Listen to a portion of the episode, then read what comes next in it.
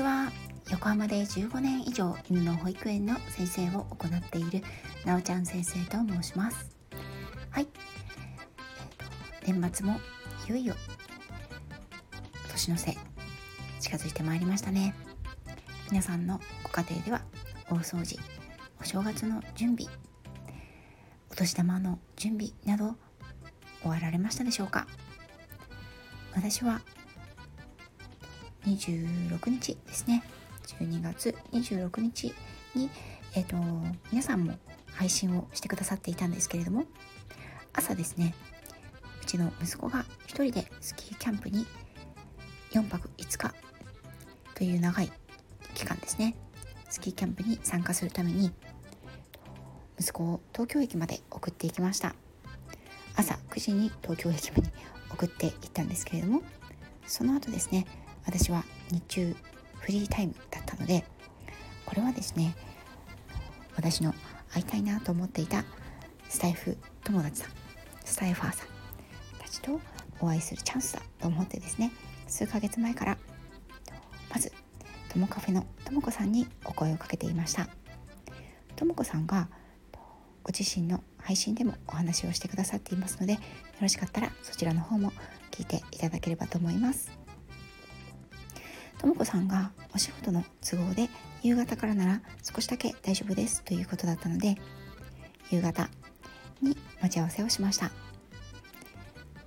その町がだいたい神保町だったんですけれども神保町で待ち合わせをしたんですけれどもそれまでね結構時間があるということでうん他にもお会いできる方いらっしゃらないかなと思ってちょうどですね癒しの音色を届けてくださるスピリチュアルのリノさんですね。リノさんとお会いすることになりました。私はリノさんとはですね子育てパパさんを通じて確かうんとお知り合いになったんですけれども結構ね長くお話というかお付き合いをさせていただいていたんですが一度もまだお会いしたことなかったんですね。なのでリノさんにお声かけしたところ午前中のね本当にこちらもとても短い時間なんですけれども1時間ちょっとであればうんと東京のね周辺で会えるよということをおっしゃってくださってじゃああのお会いし会いましょうということで快く引き受けてくださいました、ね、そしてですね、えーと、お昼からね夕方までがまた空いてしまったんです。あのほんの45時間ぐらいの間なんですけれどもまあそのぐらいであればまあねあの花の大都会ですから私一人でブラブラとしていくらでも時間をね費やすことはできるなと思っていたんですけれどもここでね欲張りな私はですねもう一人誰かお会いできないかなと思いましてちょうどね何かしらのあのお話をしてる時にあそういえば12月26日の昼間のこの時間からこの時間くらいまで私時間があるんですけどよかったらあの一緒に会いませんか？ということで亀っぽさんに声をかけさせていただきました。そうしましたら亀っぽさんも快くねあの行く行くというふうにおっしゃってくださいましてじゃあということでなんとこの日はスタンド FM の3人の配信者の方にもうあの交代交代でねお会いすることになりました。りのさんそして亀っぽさんそしてともこさんね3人ともあの早々にですね会ってすぐのタイミングで配信を上げてくださっております。概要欄にその配信の URL を貼っておきますのでよかったらそちらの方も聞いてみてくださいね。りのさんとともこさんは私はお会いするのが実は初めてでした。亀っぽさんとお会いしたのは多分4回目ぐらいかなと思うんですけれども、うん、やっぱりねあの初対面でも全然初対面の感じがしないのがスタンド FM 友達の面白いところですよね。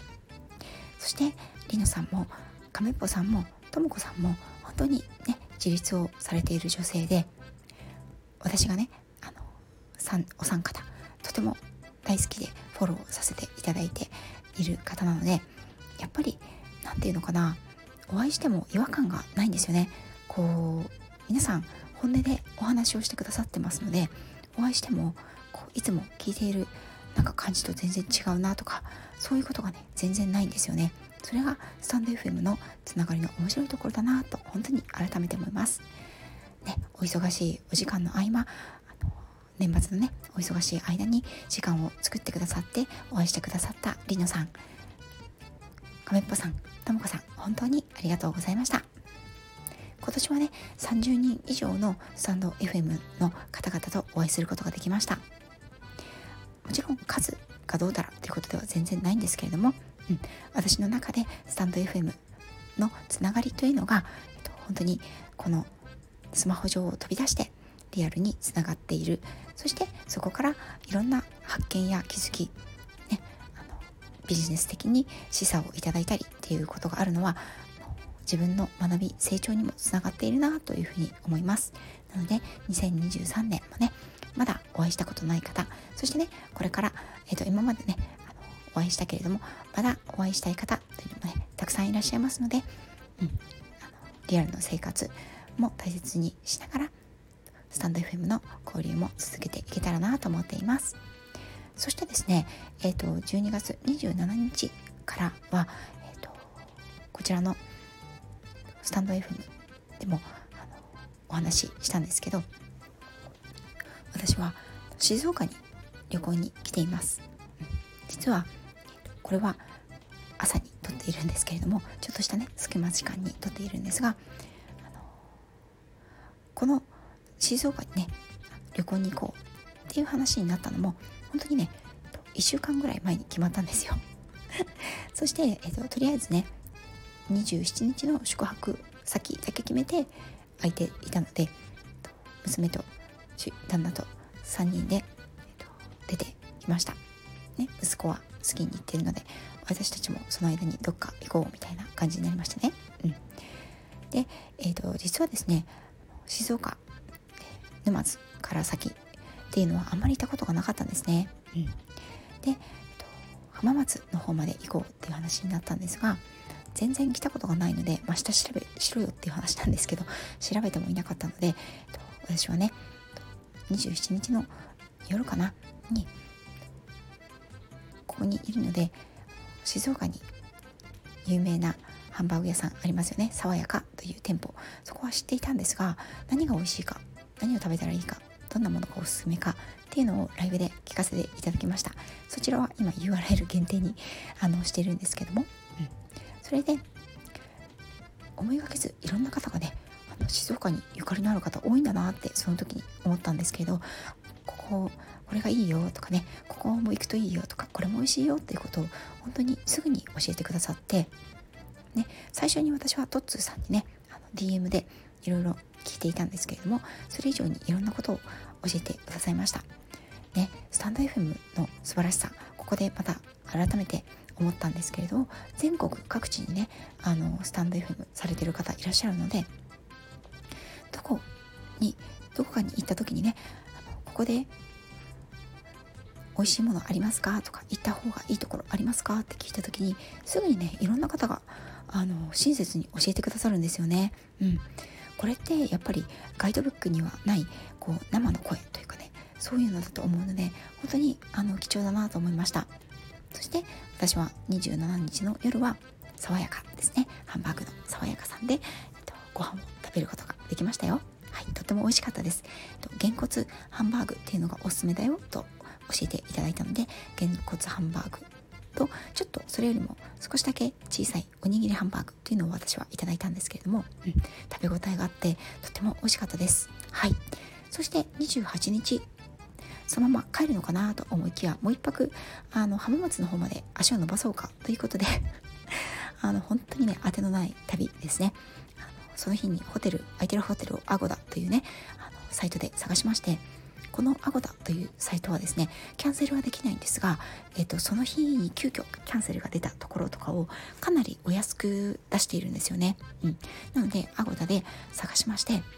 駅前でねとっても大きなあのとっても本当にちゃんと泊まったら結構高いだろうなっていうホテルに宿泊することができました。で夜は浜松餃子をいただきました。で28日の日中は、えっと、洋服作家コモフさんがおすすめしてくれた浜松からねちょっと離れたところにあるんですけどぬくもりの森というところに、えーと、私と,、えーと、娘と旦那さんと3人で行きました。こはですね、えーと、建築家の方が、えー、とそもそもは自分の趣味を生かしてヨーロッパの各地のね建築様式を盛り込んだあのとてもなんか独創的で面白い南仏にいたようなそれでいてどこかトルコのカッパドキアのようなそれでいてどこかこのスペインのようなみたいなね、うん、とても面白いいろんな建築の要素が盛り込まれたあのオリジナルのあのそれでいてねこうイギリスの田舎のコッツウォルズの水車があったりみたいな感じのあのそういうなところになっています。そもそもはその建築家の方が自宅用に建てて奥様が、えっと、レストランをそのぬくもりの森と今言われているところのあの一角でされていたりということでいろんな様式の建物が建っていて中を見学できたりするんですね。またいくつかの建物はショップにショップや雑貨屋さんになっています、うん、最初は興味のなさそうにしていたうちの旦那さんだったんですけれどもあの行ったらですねこうとても面白くて本当に外国に来たような感じでとても私もなかなか最近はヨーロッパなんかは行けてないんですけれどもああなんか、あのー、こういうところ行ったなみたいな 感じで懐かしさやそして目新しさもありました。ね、娘はとっても喜んでですねかれこれ2時間ぐらいいたんじゃないかなと思います。仕掛けというかねこうここにはあの小さい小人さんが住んでるのであのそっと寝かせておいてあげてくださいねとかねそういうようなちっちゃいお家みたいなのもあって子供にもとても楽しい場所になっていました。きっと息子は退屈してしまうんでしょうけど娘はねまだ小さいのですごく楽しんでくれました。コモフさん本当に素敵なところを教えてくださってありがとうございました。さらにはですねあのー、もう一人私のねフォロワーさんでなんとリアルのお客様でも あのいらっしゃる方がいらっしゃるんですけどその方から DM をいただきましてすいません。今ちょっと旦那さんが帰ってきたので一回収録をストップしました。はい。で、えーと、こういうところがいいよということで、えー、と春華堂のうなぎパイファクトリーに行ってきました。うなぎパイはとっても有名な全国的にね有名なお菓子ですよね、うん、でその工場ということで工場見学に行ってきました。残念なことにですねあの工場生産自体は水曜日お休みということであのお休みで見れなかったんですけど生産してる様子はね、うん、だけどそのまああの工場の中ですとかどうやってこういうふうにうなぎパイができるのかっていうことは見ることができました。今ちょっと施設の外に出てきたので結構風の音が入ってるかもしれませんけど、うん、でえ、ー、とうなぎパイファクトリーではですね1人にえっ、ー、と1つずつですねうなぎパイを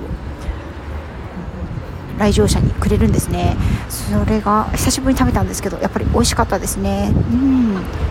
はい。もしねこちらの方にいらっしゃる方は是非うなぎパイファクトリー行ってみてはいかがでしょうか。そして同じく春華堂さんが、えーと、プロデュースをしたスイーツバンクというあのテーマパークみたいなねちょっとお菓子屋さんがあるんですがそちらにあの今朝は来ています。風がちょっと強くて寒いですね。はい。でもね日差しはたっぷりでとても暖かいです。ということでですねえっ、ー、と今日まではえっ、ー、とこちらはですね静岡の方で遊んで今日の夜に帰りたいと思います。新東名をね通って帰ろうかなと思っています。ね、こうやってあの